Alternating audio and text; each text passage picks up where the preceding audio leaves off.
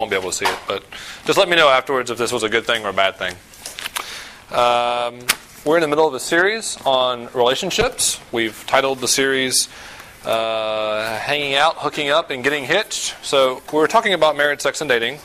That being said, uh, we're five or six weeks in, and I haven't talked about any of those things yet, although I've talked about all kinds of other important things that will inform those relationships. And so we talked about family, we've talked about uh, community recently, and tonight we talk about friendship. If uh, you're a new student here, or maybe if you just have a very concerned mother, then uh, perhaps you've heard recently this question: Are, are you making any friends? Anybody had that question lately from mom? And um, yeah, it's a good question. And uh, it's interesting that verb we use regarding friendship, make friends. Maybe it would be easier if we could just create them. If it was just that easy. You know, a little bit of this, a little bit of that, stir. This kind of thing happened in eighties movies all the time. You just create whatever you wanted. Um, of course, it's not easy. And uh, a question your mom's probably never asked, but it's the question we're going to ask tonight, is, are, are you being a good friend? Did your mom ever ask you that question? Are you being a good friend? Are you being a good friend to your friends? That's the question that our text is going to pose to us, and I'm going to say it goes a long way as regards friendships, making friendships, building friendships, and keeping friendships. So our text is Philippians two, uh, verses actually three to twenty-something or other, and uh, that's okay. Follow along as I read as best you can, starting in verse three. Do nothing from rivalry or conceit, but in humility count others more significant than yourselves. Let each of you look not only to his own interest, but also to the interests of others. Have this mind among yourselves, which is yours in Christ Jesus, who, though he was in the form of God, did not count equality with God a thing to be grasped, but made himself nothing, taking the form of a servant, being born in the likeness of men, and being found in human likeness or form, he humbled himself by becoming obedient to the point of death, even death on a cross. Therefore God has highly exalted him and bestowed on him the name that's above every name, so that at the name of Jesus every knee should bow in heaven and on earth and under the earth, and every tongue confess that Jesus Christ is Lord, to the glory of God the Father. Therefore, my beloved, as you have always obeyed, so now, not only as in my presence, but much more in my absence, work out your salvation with fear and trembling. For it's God who works in you, both to will and to work for his good pleasure. Do all things without grumbling or questioning. And now skipping on to verse nineteen. I hope in the Lord Jesus to send Timothy to you soon, so that I too may be cheered by news of you. For I have no one like him who will be genuinely concerned for your welfare. They all seek their own interests, not those of Jesus Christ. All right, please play with me. Pray with me. We'll play later. Heavenly Father, we thank you for the opportunity to gather together tonight. And uh, we pray now that you would sharpen our minds uh, by the work of your Spirit and uh, help us understand what you're saying. Soften our hearts that uh, you might press these things into reality in our lives. Help us to see you, Lord Jesus. Uh, help us to prize you and to know uh, what it is that you think of us as well. We ask these things in your name, Lord Jesus. Amen. I read recently of a man in Canada who uh, makes a habit out of sticking notes that he's written into bottles and throwing them into the ocean. Uh, these are, you know, cliché-ish things that we write songs about or make movies about. But he does it regularly to the tune of two hundred a week. And he's received back uh, something like three thousand five hundred replies from all over the world. And um, it's very interesting. He he never plans on stopping. He's in his sixties. He's been doing this for twenty years. And um, what's interesting, what's really interesting to me is that he never includes his phone number because he doesn't want people to call. So he calls these people friends that uh, respond, all three thousand eight hundred of them, and he likes to receive letters from them, of course, and, and uh, Christmas cards, but he doesn't actually want to talk to them. And I find it an intriguing analogy that, uh, and this is sort of true of us too, uh, we're really good at collecting friends, whatever that means. But we want it on our terms. Uh, we're really good at pursuing folks, sort of. But we want friendship on our terms. And uh, what we're going to see tonight is uh, the, our biggest problem isn't making friends. It isn't developing friendships. It's not keeping friends. It's that we're not good friends. that in the end we're not good friends because we're uh, blighted or stained by selfishness. That's what we're going to see in our text. We're going to see that uh, because selfishness and our search for significance and other things, but mainly selfishness, ruins our friendships. And I'll have to argue with some of you that this actually happens to you. Um, that we have to learn from Jesus. We have to learn friendship from Jesus. So because selfishness ruins our friendships, we have to learn friendship from Jesus. And, and some of you, of course, are thinking, this doesn't apply to me. I'm a great friend. I have lots of friends. And some of you are thinking, it doesn't apply to me because I don't have any friends. Um, I'm going to make the argument that uh, this is a reality for all of us. And that almost none of us are asking the question, am I a good friend? And we should. So first we're going to talk about how selfishness ruins our friendships. And then we're going to talk about how Jesus redeems them. And uh, early in our text, and it's not up there, it's in verse three, but it's pretty simple and clear. You'll get it. And I'll read it again. In verse three, Paul writes, "Do nothing from rivalry or conceit. In humility count others more significant than yourselves." Uh, early in this verse, we see what ruins friendships. The first thing that ruins friendships is self-service. The word he uses is rivalry. And, and the word rivalry ha- actually means selfish ambition. You're thinking, selfish ambition, how does that equal rivalry? Well, this is one of the translator's ideas. It's, if you are marked by selfish ambition, you by nature are at war with others. Selfish ambition is that which says, I have a right to stake my claim. I have to find my honor. I have to make my place. I have to carry out my agenda. I've got a plan for my life. It's a good one because I'm awesome. I've got to mark out my territory. And if you're in my way, which everyone is, you need to get out of the way. It is by nature competitive. Selfish Selfish ambition, self-service, is by nature competitive. This is the nature of pride. This is why prideful people drive us crazy. It's because we're prideful, and it bothers us. You have no right to be so arrogant and prideful. Don't you know that I'm better than you? That's what most of our response to other people's pride is. Why don't you get in your place, which is behind me? Uh, so self-service is almost always at the expense of other folks. We're trying to push them aside so that we can take the place that we think we deserve. Uh, one of our better thinkers of the twentieth century, C S Lewis, wrote that other vices uh, may sometimes bring people together. You may find good fellowship and jokes and friendliness. These are all good things. You can have a good time with drunks. Drunk folks can have a great time together. Unchaste folks can have a good time together. Pride always brings enmity. Put a bunch of proud people in the room, it will dissolve into a, a verbal bloodbath as people try to mark their territory. Pride by nature is enmity. And, and it's worse because we don't even see it. Uh, our selfishness is marked by self-service, but it's also marked by self-deceit. And in verse three, uh, Paul writes, "Do nothing from rivalry or conceit." And the word conceit there, again, is more complex than just the word conceit. It actually means vain conceit. This is conceit that has no rational foundation. This is empty glory. This is uh, hot air. This is boasting that has no grounds. Uh, a good example of this is uh, The Incredible Mister Toad. Anybody familiar with The Incredible Mister Toad? Uh, from Kenneth Graham's Wind in the Willows. Uh, Mister Toad's an extraordinary guy. He's a millionaire. He also steals a car, gets thrown in jail, breaks out, hijacks a train, and so forth. But what he's really known for is his songs. He sings wonderful songs about himself. I'll read you one.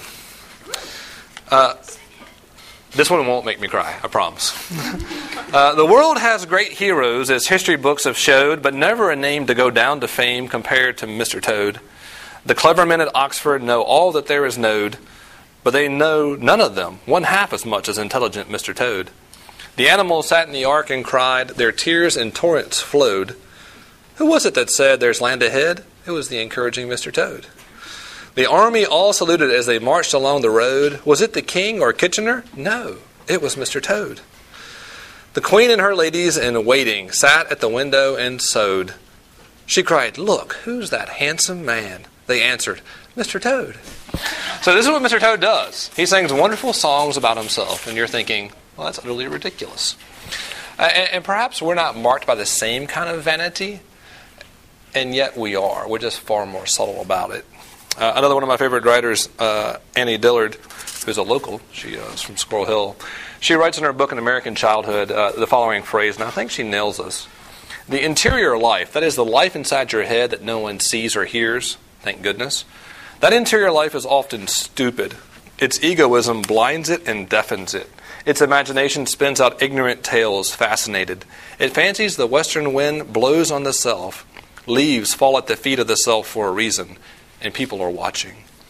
A mind risks real ignorance for the sometimes paltry prize of an imagination enriched. The trick of your reason is to get your imagination to seize the actual world, if only from time to time. What he's saying is our minds are really good at convincing us that we're the center of the world. That we're the center of the world. And as you walk throughout your day, if you can just take a moment and take a half step out and look at the way you're thinking about things, you realize you are acting like you're the center of the world. That everything happens for a reason. If you don't believe me, then you know you get stuck at a crosswalk when you have to go somewhere, you're late, you get stuck at a traffic light, and all the world is at fault. Everything is wrong. Like you're the center of the world. Um, all of us are marked by this kind of vain conceit. Um, and here I have to pick on you a little bit, and I'm sorry, but I'm a pastor and it's my job. Uh, your generation, perhaps, uh, has suffered like none other in recent history from this. And it's not necessarily your fault. Um, I think it's probably more likely the fault of your educators, your psychologists and psychiatrists of the previous generation, my generation and my parents' generation. They set out to protect you. They set out to make sure your gentle self-esteem wasn't harmed. And so some of you grew up playing in athletic leagues where there was no loser. No one ever came in last. Everyone did well. You know, it's it's encapsulated pretty well in the uh, in the movie The Incredibles, where the little kid says, if everyone's excellent, then no one's excellent. We're all just mediocre. And uh, in an effort to protect you uh, from finding out that you're not as awesome as you think you are, it's produced a narcissistic generation. Uh, your generation's been called Generation Me. I am not picking on you. Uh, it's just what people have seen. And uh, you didn't need that help, because by nature we're all deeply marked by this. We just helped you along even further. And uh, and the reality is, uh, are you any more narcissistic than others? Maybe just a little bit. Uh, but deep down, in spite of all that you've been told that you're awesome, that you can do everything, you're still marked by deep insecurity. Because you know that you're not as awesome as everyone thinks you are. At any moment, everyone else that's around you that's keeping up their facade is going to find the cracks in yours and see what you really are. Now, some of you really do think you're awesome. You're Mister Toad. Reality will put you in your place eventually. But others are deeply concerned and living in fear that you'll be discovered. So we're marked by self-service. We're marked by self-deceit. And uh, our, our account here gives us a means of self-diagnosis to see just how bad a case of this that we have. And what we have here is three tests that help us to see how our selfishness ruins our friendships. In verse three, Paul says, in humility, count others more significant than yourselves. This is the antidote to self-conceit. The self-conceit that says, I'm the center of the universe, I'm the baddest thing that ever lived, I'm amazing. Uh, Paul says, I want you to consider other people more significant than you, more weighty, more honorable, more important. That's what I want you to do. In humility, assume a place of humility, consider everyone else better and more significant than you. That's hard. That is an antidote to conceit. So a few ways of teasing out whether or not you're anywhere near this or even striving for this is uh, how jealous are you? How envious are you of other people's achievements or gifts or skills? And, uh, you know, some of us, we tend to be pretty good at hiding this. Uh, another way of, of asking how jealous are you is when you see someone's gifts or skills or talents, is your first reaction to make an excuse for why you're not as awesome as they are? Something along the lines of, well, if I'd gone to his school, or if my parents were as rich as her parents were, then it wouldn't be like that. I think we very often make excuses for our inferiority um, because we don't want to give people their proper due. Some people are just better at us than other things, and it's okay. It's okay. Uh, number two, can you look out for the interests of others? Paul says in verse four, he calls the Philippians, let each of you look not only to the, your own interests, but also to the interests of others. This is the antidote to your selfish ambition, which is looking out for number one. Everyone get out of my way, I got a plan and agenda. And Paul says, put that aside, look out for other people's interests instead of your own. So are you willing to sacrifice time and energy and resources to help others, to advance their agenda? Do you not have time for other people? Do you have needy friends?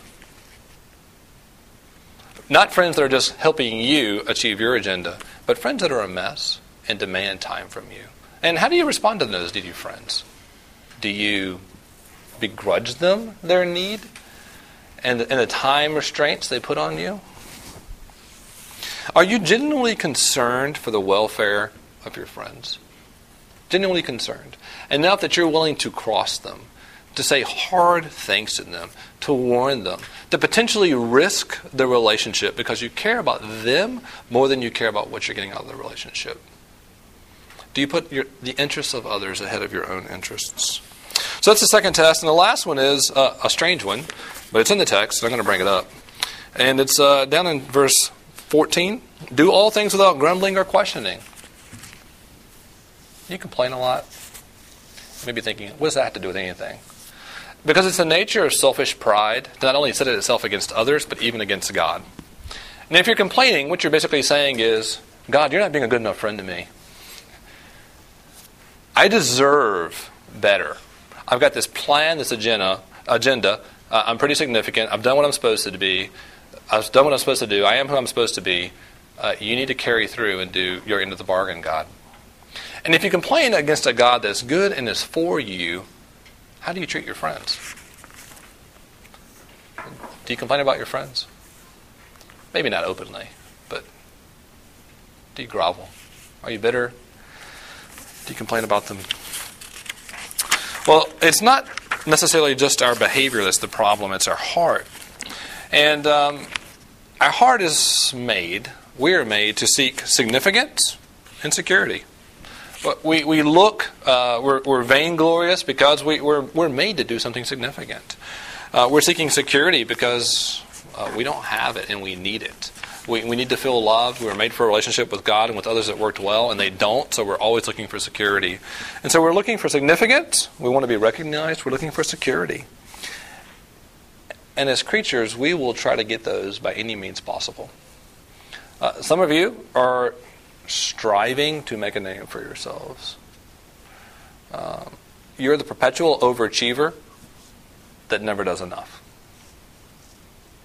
You're never good enough for yourself. You're, you're striking. You're striving for significance, for uh, some honored status that everyone will recognize how awesome you are. Because deep down, uh, you're not convinced that you're good at all. Uh, some of you are desperately looking for security. You want someone to love you and make a safe place for you. Uh, perhaps you didn't have it growing up, and you're desperately looking for it now. And your heart is made in such a way that you will desperately seek to have those needs met. So much so that you're willing to manipulate others to get it. That's what this is really about. The selfishness comes in, and that you are willing, I hate to say this about you. I say it about me too. I'm in this. We all do this. We're willing to manipulate and use others to meet our needs for significance or for security. We do it all the time. Uh, some of you perhaps uh, and are in friendships in which you feel like one of your friends isn't doing their job. And so you complain. You nag.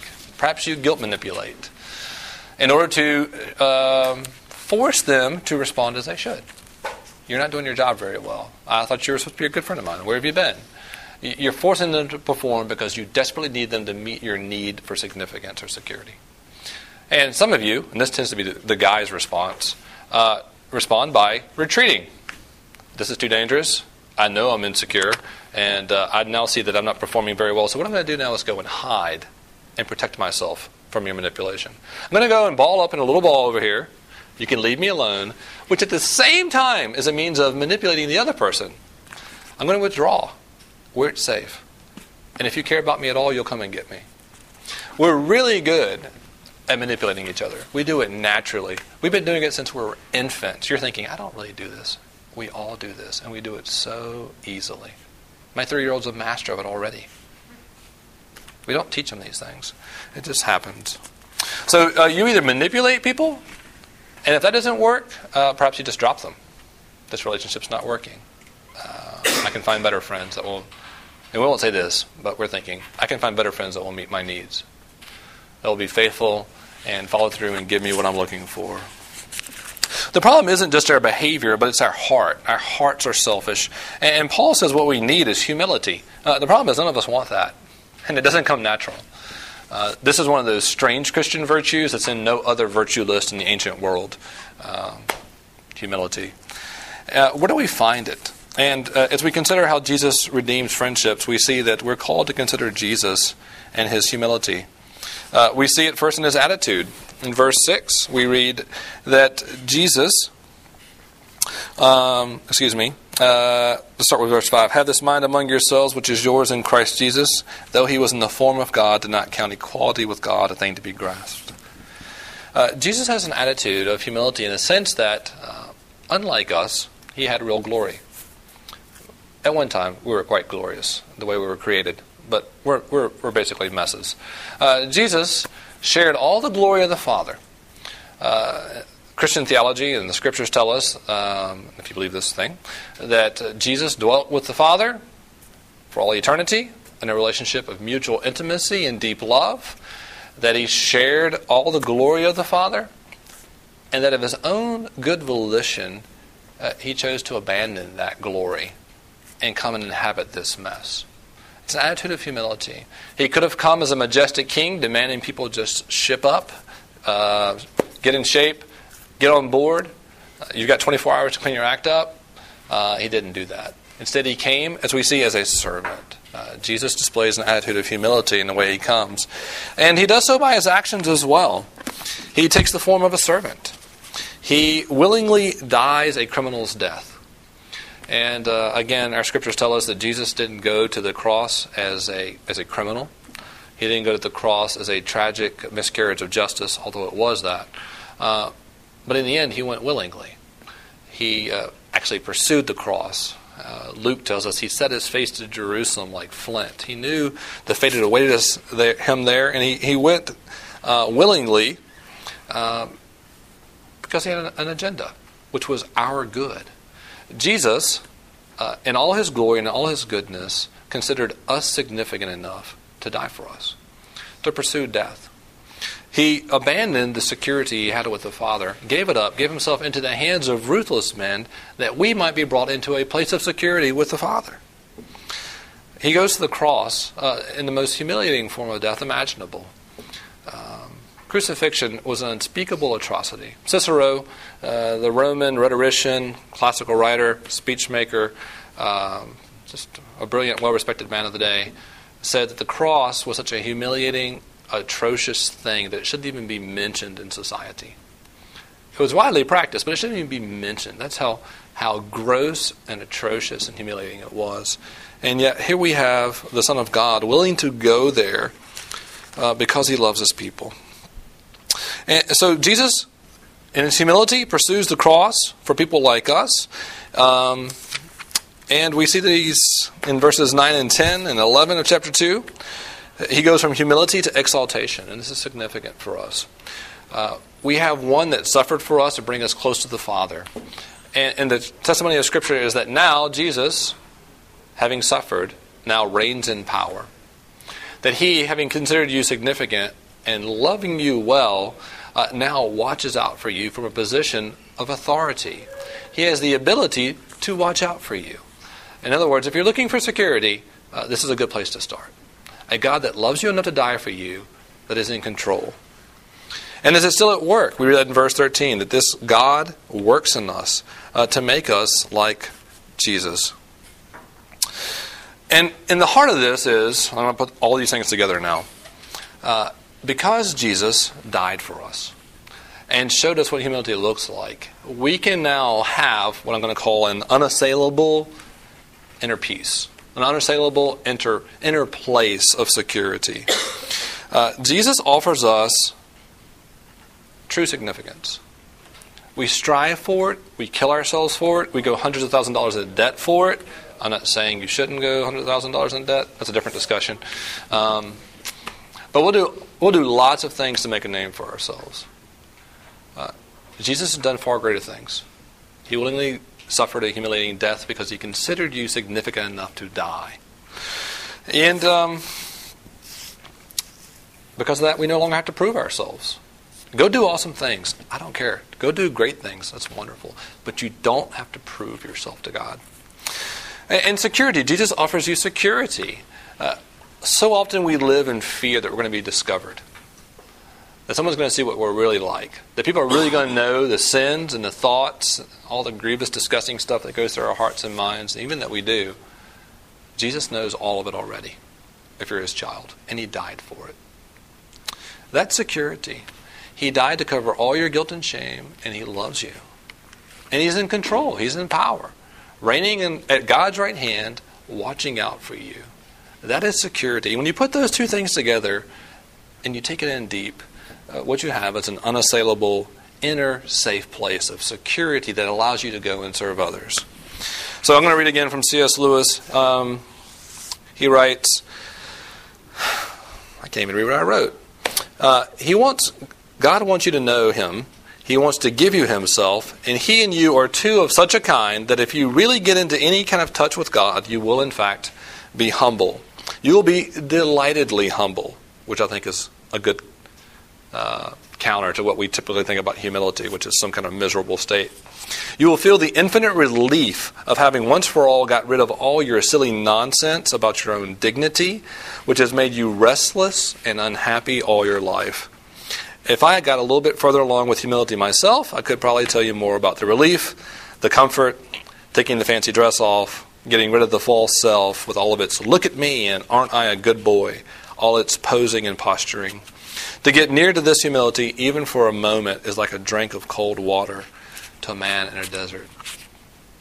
Humility, friends, is the ability uh, to rest secure and that God is, loves you perfectly, has counted you significant, and has you in a place of security. You can rest in that. And when you can rest in that, you're able to move from a posture of manipulation to ministry. You use people and manipulate people in relationships to get what you want because you feel like you're an opening chasm of want and need. When you recognize Jesus has done everything that you need, and in him you have a vast resource of love, security, and significance, you're set free. You're set free to forget about yourself. Because God has you. God loves you. And you can minister to others uh, freely. You can put others first. Uh, it's, it's amazing what Paul writes about Timothy here.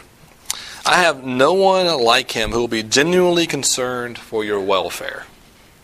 They all seek their own interests, not those of Jesus. And here he puts two things together. Jesus' welfare and yours. Timothy's doing two things. He's seeking the welfare of Jesus and others. And it's the same thing because Jesus is concerned about his people. And when you understand what Jesus has done for you, and you take this message in deep, you'll find that inner, unassailable place that will allow you to minister to others, to seek their good, without regard for what it's going to do to you or diminish you. Let me sum things up real quick. I think we're all desperately longing for relationships, meaningful friendships. A lot of us don't know how to do it, how to go about it. Um, some of us have bunches of friends, and it's great. Um, it'd be an interesting question to ask you, just how many of them know how much about you? How many of them are you really secure with? How many of them really know you well? How many, how many of them do you think really love you? Are you safe uh, letting them know you? We long to be known, and yet we're scared to death of it. We really are. We really want meaningful friendships, but it's hard for us to uh, to find them. And what I want to tell you tonight is uh, pursue them, but in the end, it, they don't just happen. You just don't sit around and passively wait for some friendship to catch you. I think that's often the way we think about it. It's just going to fall into a friendship. You're set free to pursue people. You're set free to minister to them, to love them. I uh, I counted this story a couple years ago. It's of a, a couple of guys in another R U F, and uh, I heard it five, six years ago, and I've remembered it ever since. Some of you have heard it. But uh, at that R U F, um, which was pretty well established, there were three or four guys. They were the cool seniors that everyone wanted to hang out with. I mean, they probably smoked pipes and maybe drank too much. I don't know what it meant. But they were cool guys. Actually, they were very mature. Uh, they loved others well. They were good looking. They were bright. And um, into their fellowship, which is a, a significantly sized group, entered the most awkward kid ever. uh, barely socially functioning. Um, the kind of kid that by mere association with him, like if you were to walk down the street with him, people would think less of you. You know what I'm talking about? Um, and these three guys decided we're gonna we're gonna pursue this guy in friendship, uh, and not as some token act of pity, but we're actually going to pursue him. So uh, they do. They they go out and go shopping with the guy. Uh, teach him what kind of clothes to wear, so that uh, you know. Let's, let's help with the self-awareness thing here. Let's learn, let's learn some grooming tips, some basic self-care. And, and again, this wasn't a charity case. They actually loved this guy. And I remember this story from years ago, and I just I just emailed the campus pastor, and he's like, yeah, they love that guy well. They're still friends.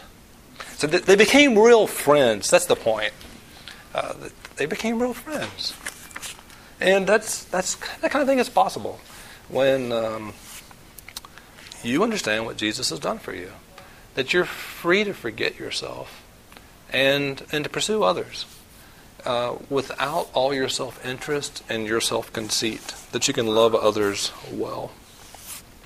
So I'd like you to consider how Jesus has come to you, what he's done for you, how he's given you security, how he's given you significance. And as you take that message in and believe it, it will transform you. And it will transform the way you relate to others. It really will. Let's pray together.